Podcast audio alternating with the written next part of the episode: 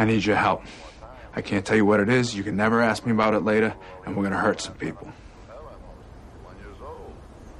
Whose car are we gonna take?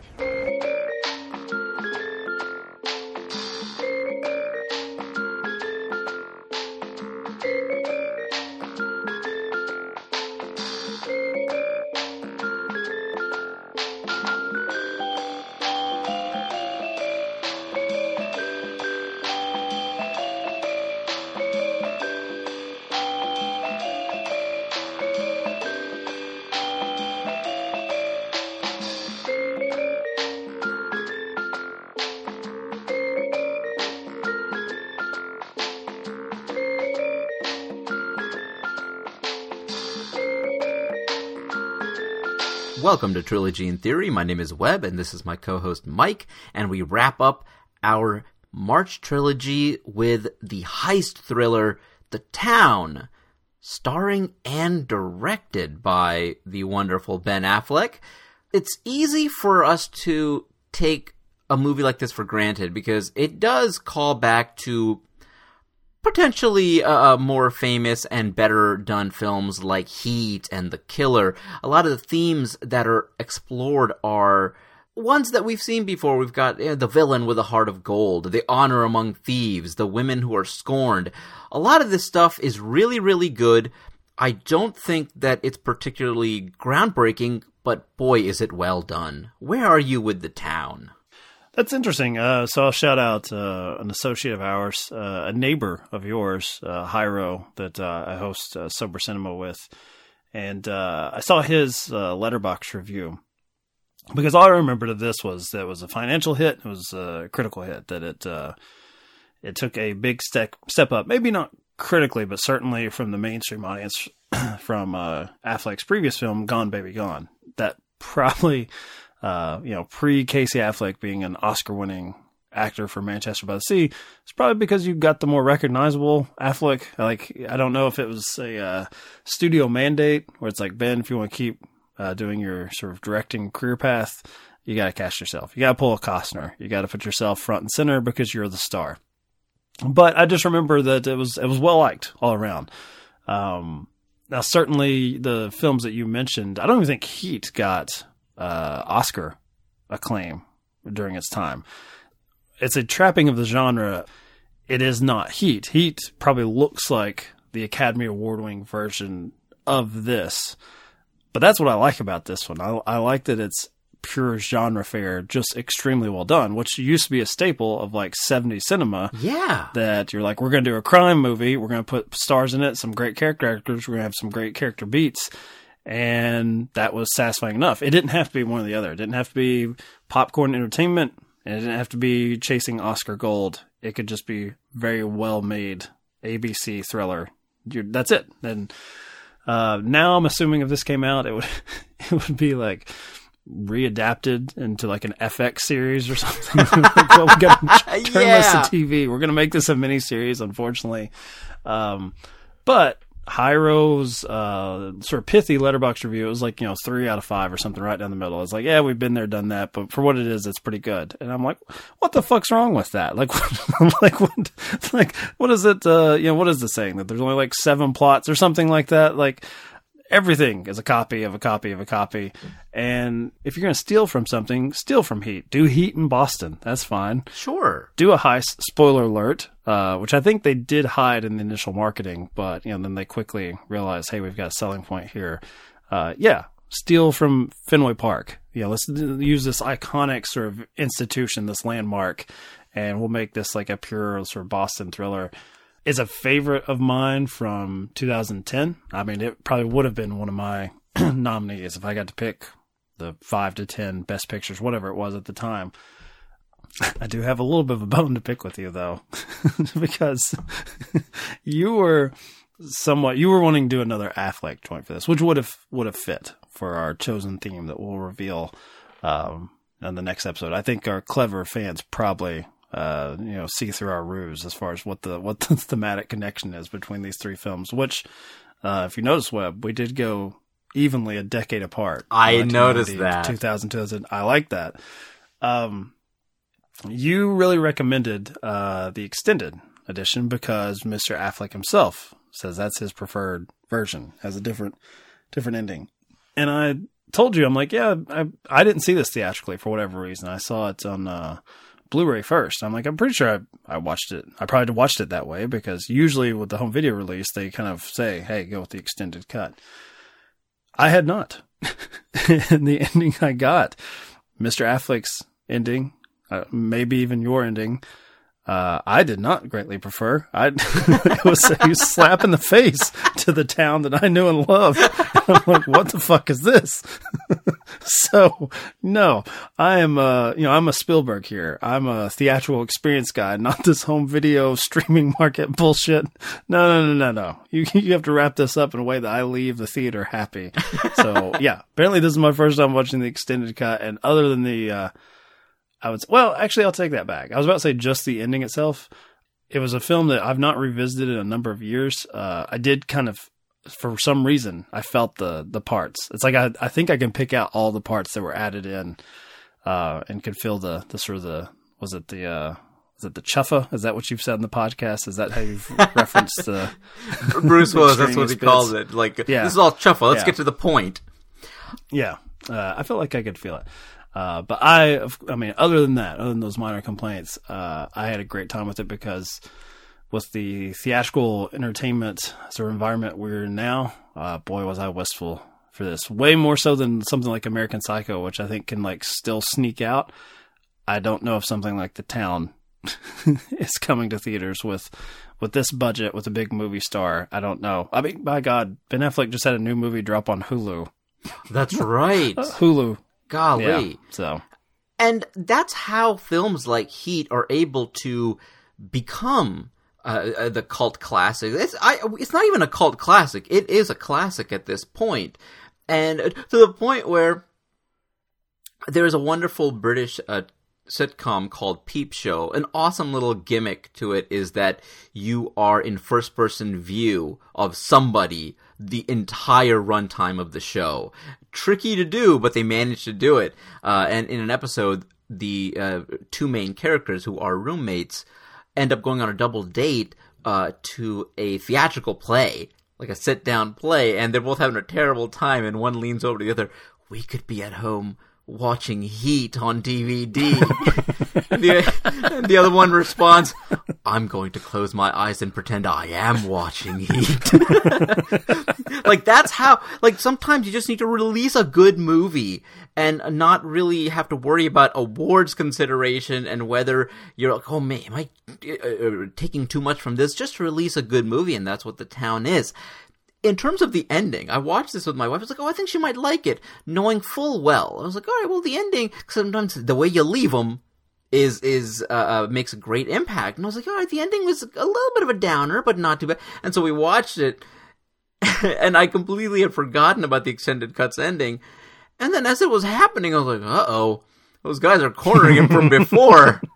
I feel like they're gonna explore the concept of consequences here. Uh oh and they did, and I was like, oh darn! And so my wife, uh, when she watched, she's like, wow, it was really good, but boy, was it sad. And I was like, yeah, sorry about that. That wasn't that wasn't really what. And so I showed her the theatrical ending, and she's like, oh, I guess it's better. but yeah, you can't unsee it. What's funny is that Ben did mention he thought the ending that played in the theaters was right is like that's that's mm. the correct theatrical ending and so all the extended cut and the ending here is like if you liked all of that and you really responded to it i think that you will really like the extended stuff and for the casual viewers who just want like a good lean thriller the theatrical cut is just fine. And I kind of hate that. I hate knowing that there are multiple versions of film. That's why Ridley Scott stuff, and I, am very much in Nolan's camp here finish the movie before you film the movie. like you know, decide on all well, these. the things. Hitchcock style too, right? I mean, Hitchcock he just he he had it all in his head. He was very thorough as far as shot for shot. Yeah, how you want to do it. Uh, it felt very. Um, it's based on a novel, Prince of Thieves, which I, I never read. I think, I think I have a or used to have a copy of it. Bought it before this movie came out. Didn't make the connection that the town was Prince of Thieves, and then when I found out, I was like, "Well, I can get rid of this fucking book. Don't need to read it now." Um, Benny Boo read it for me, but uh, having seen the extended version, I feel way more justified now because the alternate ending, you know, Affleck's preferred ending, but maybe I will agree with him, not the right ending. Uh, it feels way too novelistic. I've been I've been crushing audiobooks at work lately, and I've been reading a little bit more at home. And the thriller genre, when it comes to novels, I, they're, they're they're trash compared compared to like you can make a film adaptation of the same thing, and I feel like the films are always more artfully done. And the problem I have with novels is there seems to be an obsession with wrapping up every loose end. There's a, like, unless it's like a literary novel, if it's a genre novel, any little side character that starts talking too much, you're like, oh, how is this cook going to come back into this thriller? Like, what is she hiding? That sort of thing. And the ending of the home video uh, version of the town, the extended version, felt like we got to bring back those people. That those one people that in the theatrical version, it's just to make a point. It's a character building point about this bond between two guys that has a lot of frayed edges to it. And it's like you're using someone, you're using this buddy of yours to do something horrific, but you also want to absolve yourself of having any ties to him. You're like, well, I'm not that guy, but you can be that guy in the right circumstance, and you're choosing to to turn that switch off. But this guy's the guy I'm talking about is Jeremy Renner. He's actually far more honest about what he is. Like he he knows his endpoint. He knows that he's going to die in a gunfight because he doesn't really want to just live with himself. He doesn't want to just go to Florida and fish. And so I don't like I don't like Ben Affleck I guess being brought down to that where it's like the author is like, you see, you were always a shit. and now we're gonna prove you're no different than Jamie Ritter. I much prefer someone having to live with what they've done and and seeing what kind of man they can they can become after that. It's not, either way, it's not a happy ending. It's not like everybody gets exactly what they what they want. Either way you choose, but this one felt a little too cute for me. The extended version it was a little little too clean. you do ultimately pay for the life that you live. That that's in both endings. It's the same uh, concept.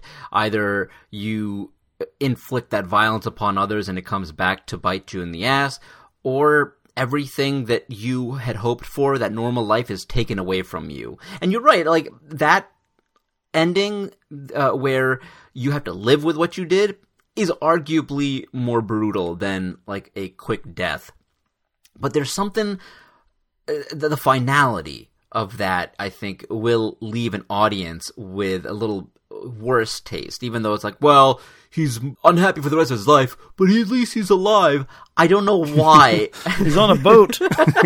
Great weather. yeah Yeah, I mean it's it's not quite talented Mr. Ripley, but it's used that as an example. Like, uh, you know, one thing I love about that uh, uh, Minghella film is the, and obviously, like that was a, a literary character that did, you know, it didn't get wrapped up in one adventure with Mr. Ripley, but you know, the the striking, you know, spoiler alert for talented Mr. Ripley, but the striking bit about the ending is it is clearly yet again a man on a boat that has to live with the fact that he'll never achieve a normal degree of happiness for himself. He's always always going to be a fucking fake. He's always going to be uh, this this monster leeching off of people. And I can't imagine the ending of that film where he commits that act and then like the detective was like spying on him, like the private investigator is like, "Aha! I caught you, Ripley. Now you're going to prison." Like you know, the, the sort of Hays Code version where like no one like gets away with everything. Like that's honestly what the extended version of the town felt like. It felt like something where it's like all criminals have to suffer and it has to be wrapped up. You can't ever allude to the fact that uh, criminals got away with anything. A little too cute. I want to talk about something. I want to talk about the chicks though, Webb. I want to talk about the women Okay. in the town. Can we switch gears a little bit here? sure So my wife, I'll go ahead and throw her under the bus. Like you know, she's um not someone that uh, expresses uh, certainly as much enthusiasm as I do in the lovely ladies of Hollywood, but she's a big Blake Lively fan. Uh, a Simple Favor, which was one of our early episodes of Trilogy and Theory, she's a big fan of. And you know, you talk about a swing here. Ben Affleck's trying to distance himself from his his buddy uh, Jeremy Renner, but he's had a prior relationship with Blake Lively, who they do they do their best to to make I guess a trashy version of Blake Lively, but he's still Blake Lively. yeah, right. And my wife kind of injected like a curious bit of like backstory, like the world building of the town. She's like, at what point does Ben Affleck honestly like he's still robbing banks? What point does he break it off with Blake Lively in that world? Like what what was enough for him of her bullshit to where he's like, you know what I ought to do? I ought to date the woman I just robbed from. Talking about incestuous. He's like trying to escape one incestuous family. He even has a line where he's like telling Jeremy Renner's character, like, we're not just all going to be living together, like me and your sister together and you and just one big extended family. Like, that's bullshit. Get that out of your head. Um, but yet, his dating pool, at least in the content of this film, is people he's committed violent crimes upon.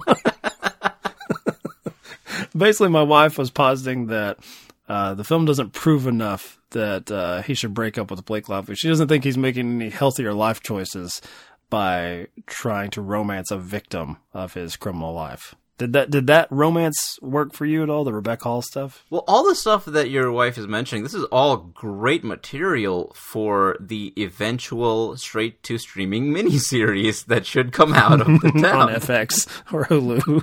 yeah. You know, the Rebecca Hall character, uh, Claire, it's not so much that she's better in any one way or other from Blake Lively. It's that she represents. I can hear my wife yelling in the room. She's not. it's metaphorical. Rebecca Hall just represents the end game that Doug wants to get to. It's like I can f- escape this uh, uh, situation and all the moments with him visiting his father and and that continue to pull him back. Jeremy Renner and Blake Lively, they all represent his current state of affairs, and he's just he wants to find that escape route, and that's what Rebecca Hall is for him. And we, as audience members, are just so crushed in the moment where he's looking at her through the binoculars, I think, and and he, the realization that no, she has ultimately turned on him because she's an upstanding citizen. She's a regular person. Jon Hamm. That's why. Jon Hamm asks. you just do what you're told. Don Draper comes to town. You know, one of the quotes that Ben said, he was so happy to have Jon Hamm in his film because I think this was at the height of Mad Men, and he was like, "We're glad we're to stop on the ham train. Like, we're so happy that he got mm-hmm. the." unfortunately, the ham train isn't that popular a ride apparently because he he doesn't get the work that I feel like he should. Too much of this SNL nonsense. I was gonna say, do you think that's personal choice on his part? It seems like he, you know, he's not jumped into the Marvel verse or anything. It's not like he's, you know, taken steps. Like even, you know, we talked about Pattinson this month. You know, Robert Pattinson steps back from Twilight, does Good Time, uh, does The Lighthouse, is doing like the sort of like the Letterboxd crowd stuff that they're going crazy for. but as soon as he can get that Batman role, he's right back into blockbuster territory, and you can see it. You know, it's the old as Affleck himself said, it's sort of one for me, one for them. Like he's he's done his Armageddon's, he did his version of Jack Ryan. That's fine. Jon Hamm doesn't seem to ever do the Jack Ryan, or and I don't think it's because he couldn't get that stuff offered. It's like I think he just legitimately seems like he does what he is interested in, and if it's like he wants to play the douchebag in Bridesmaids, that's what he's gonna fucking do. He doesn't care if it's the romantic lead and the great million dollar arm that oh, you Genius. and I both love. And I have to tell you that on uh, Off Screen Death, where we had that conversation with Dave on that show, it's it's still one of our least download episodes. It's like anything with like Indian content just gets. We've not yet hit that market, and look, that, that's maybe a little unfair because I think our love for Million Dollar Arm is uh, much higher than the average but you know, hats off to Jon Hamm that she he's not he's not just looking to to play uh, Deathstroke in the you know like a cinematic universe. He's just he's doing a baseball movie about Indian kids. Uh, he's fucking Kristen Wiig and um, then stepping out on her as quickly as possible. Like you know, he's just he's a he's a guy that I, I really respect, but I do wish he just I wish he'd had a few surefire hits on the ham train. That's that's that's certain. Yeah, no, I, I'm glad that actually you mentioned that concept that you're right he is doing things that he's interested in he was in uh, clear history that like direct to HBO movie with Larry David. I was like, what is he doing in this? What are they both? Well, I guess Larry David, sure, whatever. But what is Jon Hamm doing in this? But I'm know, sure his agent says the same thing. Like, dude, what what is this weird, quirky project you're doing? He is going to be in uh, Top Gun Maverick, but you know, I mean, I look under. He was in Good Omens, the Amazon Neil Gaiman okay. series. Right on. Yeah, uh, Curb Your Enthusiasm, couple appearances. So, uh, oh, he was. I take that back. He he was the voice of Tony Stark in Marvel's MODOK Hulu series. like, okay. So even that is like, if you're gonna do the Marvel thing, what the fuck is this? Like, right. He's gonna crush all the all the fanboys who want John Krasinski to be Mister Fantastic and, and and do that. That and then uh, and it would be fitting that he finally enters the MCU and people are like, "Boo! We don't want you here." yeah, we wanted the other the other uh, white guy from a famous TV series. Like, you know, how will they ever get over it, Webb? Uh, until the movie comes out, and then like Michael Keaton and Batman before, they're like, "How could we ever have been so wrong? This is our guy." Uh, he is not playing very likable in the town, though. I mean, he's he's he's playing super douchey FBI guy. Like he's yeah, he's he's uh ready to, to swing for the fences on every scene as far as he's he's ready he's a character that seems to think I can't wait till I get my gotcha moment. I'm gonna go ahead and talk shit before that happens. Just so I can relive this again. Like I want to have it twice. I, I adore his character. Obviously, I, I adore that ego on this man. And it's the classic uh, lovable rogue scenario where you love the bad guy and you hate the good guy. That's just how it is, uh, uh and it's worked. But do you so actually long. hate Ham here? I don't think no, I because I love ham. That's why. Because you can. Because I think we. Is this a problem with us, people like us who enjoy film on just Yes. a different level? no matter no matter what you ask, yes, the problem is probably us. where it's like like as much as yes i will be on the ride with the filmmaker and and whatever they're asking for us to feel i will feel that but in the back of my mind i'll also appreciate all the heavy duty work that this unlikable character uh the actor who's playing this unlikable character is doing to make him so unlikable like i we enjoy films on not a higher level, just a different level uh, than I think uh, the average movie-going audience, who uh, might be like, "Yeah, where what happened to Jon Hamm?" Because they're not seeking out Million Dollar Arm or the uh, the, the direct to HBO movies. So I, I can understand that. Uh, I mean, in some way, maybe you know, maybe a, an auteur would be like, "Hey, come come in clean, don't know anything." Which you know, how far do you take that? Do you like not watch any trailers? Do you not see TV spots? Like, you do you come in and just treat it as this unique uh, story we're going to tell you, and and it's all going to be fresh. Like, you're not going to be manipulated in any way, including by your your love of Jon Hamm. You you have to leave that at the fucking door. Uh, I mean, that's ridiculous. That's you know, it's not even how the, the industry industry started. You know, it was all about the faces on the screen. If Yeah. like Clark Gable, you're gonna go see Clark. You don't care what it is. It's it's Clark Gable. You so I don't think we're doing anything wrong. I do think you know you could probably say that you and I are, are far more interactive with the film that we're engaging with than Sure. maybe intended. But for me, that's also part of being a film geek. I, I enjoy that that process of it of of uh, tracking down the next you know uh, voice appearance in an animated cartoon on Hulu of, Jon Hamm. Something that let's face it, I'm never going to watch. It's just going to go back to the back of the queue, and it's like, oh yeah, that sort of thing. we are getting to that point where it's either content or the individual. Like like if you like an actor like Jon Hamm, you can probably go onto their social media and find out how their bowel movement was the other day. It's just it's like it's so saturated. Realistically, I'm never going to watch The Mandalorian. Like I just no interest. The Boba Fett show, no interest. Even the wonderful Ewan McGregor who's coming back as Obi Wan, like, eh, whatever it's not going to make any difference to me. But it's like, yeah, we're just so saturated right now in terms of content with something like MODOK. And even if it has people who you really love, you're like, I don't, I don't know. I don't, I don't know if I have the time. There's just too much other crap to do. I'm losing sleep almost every day because I have to be a husband, a father, I have to go to work. and I got to get through these fucking comic books. Like it's just it's too much. Got to, got to. Self-imposed hobbies, of course. Uh, I thought you were going to go darker and saying that uh, my life is ending every second of the day. I can't be bothered with what you're doing, Jon Hamm. Going back to the old Hollywood standard, you get one picture a year, one Jon Hamm event, and that's it. Uh, I wanted to touch upon Jeremy Renner because I think he's the one that got the most acclaim. I believe he was the only one that was nominated, right? I don't know. If, was this film nominated for anything else No, at the that, Oscars? that was, or it. was it. And, That was it. And just like uh, his uh, Gone Baby Gone, like you got that what I think what Amy Ryan was nominated for the best supporting, and you got another supporting role here nominated. So good on um, Ben Affleck's uh, direction and and at, le- at the very least like casting the individuals that make an impact. He he was he was very good in this, and he he plays he it's a flashy role, and I think it's a role that really uh, actors uh, gravitate towards. I don't want to make comparison, but you take a look at like the Joker in Dark Knight, where it's like. You, a lot of the enjoyment like hinges on certain performances and certain roles, and and uh, Renner kills it. What did you think?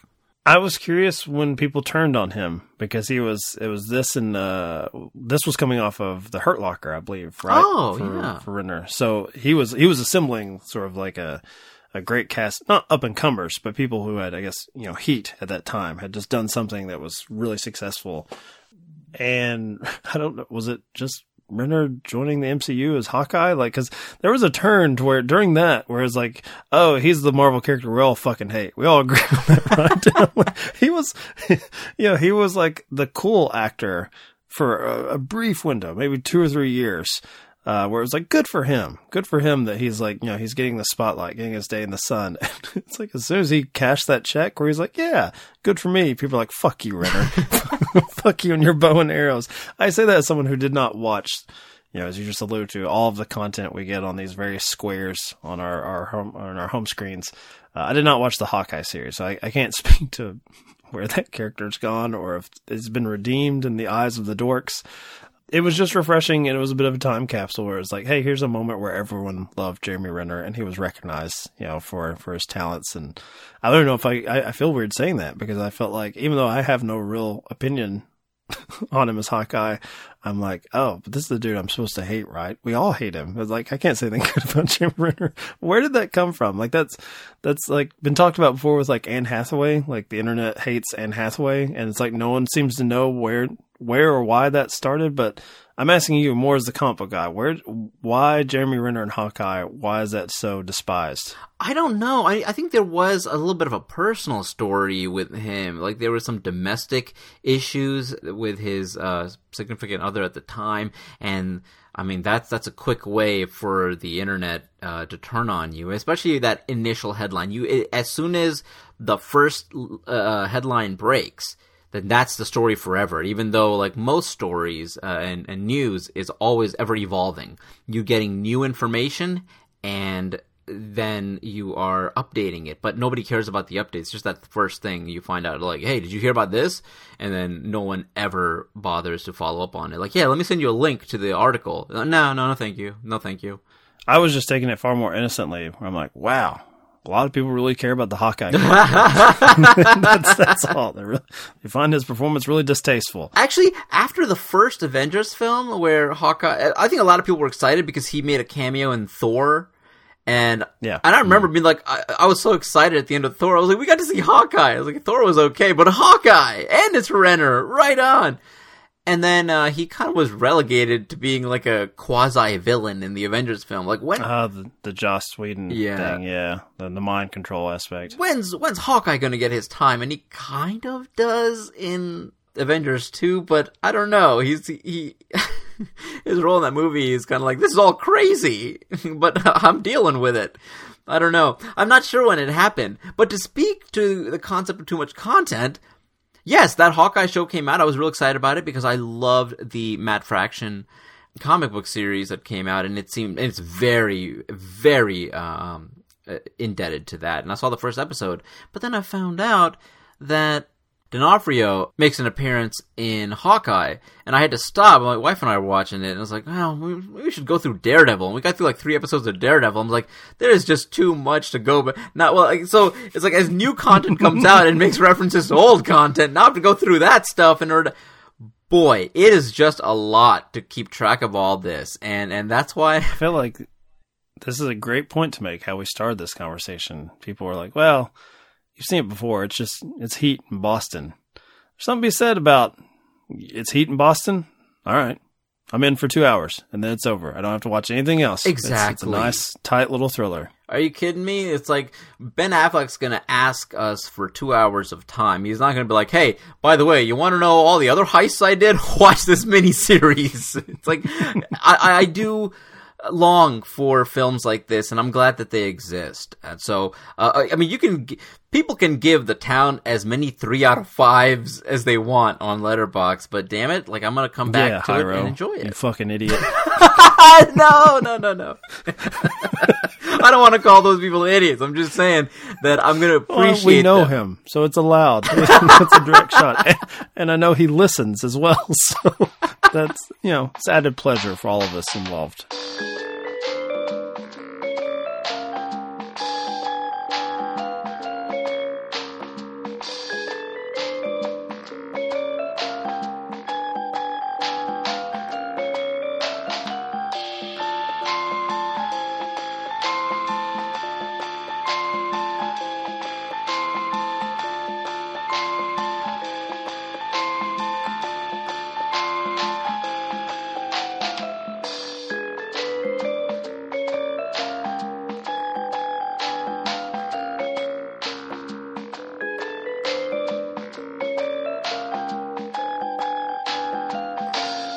I don't know if I'm going to include this, but real quick. I do like the idea of that cheery music playing after calling Hyro a fucking idiot. yeah, I, I always think of oh, forever editing in my head.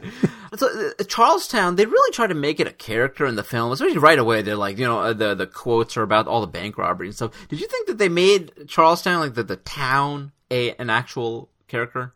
I thought that was fairly effective through uh, Renner and Lively. I think through the, the people you you meet. Um, certainly with some of the, the set pieces, uh, you know, the I guess the sort of university side, uh, the institutions of Boston, uh, especially that that one uh, heist gone wrong. There there was a feeling to me. It's like, oh, this shouldn't be taking place here. Like when they're trying to cross the bridge back to where they live in the sort of you know lower income. Uh, you know, you see them in their backyard, and you see some of the conversations they have against like a chain link fence. Like it's subtle, but it's like you know, Boston itself, the the version that is sold. You know, when you're watching the World Series or something on TV, it's you know it's Harvard and it's you know it's it's statues and it's you know Paul Revere and all this this thing. And I thought I did. I think they did. I mean, when you're titling the film "The Town," you are you're certainly telegraphing with uh, some expository dialogue as far as like, oh, this is a separate community within this larger community. But I felt like through the set pieces, they actually did for me through the set pieces and some of the character work of uh, of Blake. I think Blake Lively actually is really good here. You know, I was making a joke about my my wife, you know, finding her very attractive and being like Rebecca Hall. Psh. but but uh, she's also not a Vicky Cristina Barcelona fan. So when we, I think that one's coming up next month. I watched that one by myself. She'd seen it before. She's like, "Yeah, uh, thanks, but no thanks." Oh, Um, see, my wife, uh, I watched it with her because I, I didn't know what to expect because I'd never seen it, and she dug it in a big way. Not so much, Oh, wow. not so much for the story, but just uh, kind of the way I enjoy certain films as well. Whereas, like, I just love the setting and just the journey that these characters are on. Like, I'm not in love with the story or anything, but I like the way that it's presented, and then. Penelope Cruz in that movie is so, we go we're we're gonna talk God it's a great film That's gonna be fun. Yeah, yeah. I, I did. I actually did. I mean, it's it's a little he- a little heavy handed, but you know, I, I'm I think the actors moved along. But that's why you get guys like Renner and Hamm, and and uh, who, who's the actor? Bosch, the uh, the other detective that's working with Hamm. Is it uh, Titus Welliver? Is that his name? Like he's character actor. I don't can't remember if he was in Deadwood or whatever. Yeah, but he's yeah he's he's definitely a face. He's great, and then also the uh, you know the last role for uh, Pete Postlethwaite, who is so good. It's like you need you don't want to completely go pure villain with Jon Hamm, and you don't want to make Ben Affleck such an unlikable rogue. But you need that one person who anchors uh, the the story and the setting, and and that's who uh, this wonderful florist is. And then uh, Affleck talks about it how Pete Postle like did the research on on flowers and what florists do. So the way he's cutting the flowers and everything, like that's that's how they do it. What a freaking pro! Like I miss actors like him. I only I can only disparage the the character that he's playing. That you have a, a man that has robbed people at gunpoint and has been has has made his profession something very stressful that can, as much as he tries to avoid it, he has to be willing to kill someone to eh, like the heat mode to to get you out of my way. Like I don't want to do it, but I have to. to tell someone a bank robber that's like, hey, I'm I'm I'm getting out of this. I'm retiring. You know, like if we need to do it with my guys, whatever. Like I'll try to make the transition easy, but you know, here's my two week notice or whatever. And to respond to him with like, uh, "Hey, remember when you were a crybaby about your your mother who abandoned you?" It's like, "Yeah, I got her hooked up on on heroin, got her hooked on drugs. She took to it easy, and what a fucking fool you were as a six year old." In my head, I'm thinking like you have to know, Florist, that you are a character that's going to be shot in the next 20 minutes of this film. Like, you, can, you cannot speak to a man who's made his life robbing banks and handling big guns and expect when you talk about his mother in that way. So that is his open wound he's carried for his entire life. It makes it fun. That that's that's part of the genre thing where you have to allow it because I would I would assume in real life that no one in a criminal enterprise is that cocky to where they're like, you know, I'm going to tell a desperate man, I'm going to tell him his mom was a fucking skank whore, and I'm responsible for it. but the thing is, he plays it in that way where like this guy's ego is so high that he he thinks he's His so security is one dude.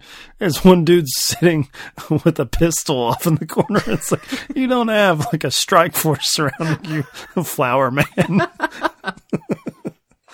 But no, I always enjoy it because as a you know as an audience member, I'm like, "Ooh, you're gonna get it." Oh, yeah. get it, like for saying Yeah. that. So yeah, It's o- it's it. okay if you are a little ahead of the film. It, it's fine. Like the journey is great. Everything pretty much about it is great. Even if it's something that is just going to fill up an afternoon, it's going to be an afternoon of excellent execution uh, from all parties involved. Uh, so yeah, man, I, I I dug the town even even if it didn't uh, reinvent the wheel. It, it's it's just a good time at the movies. It's what the movies are all about.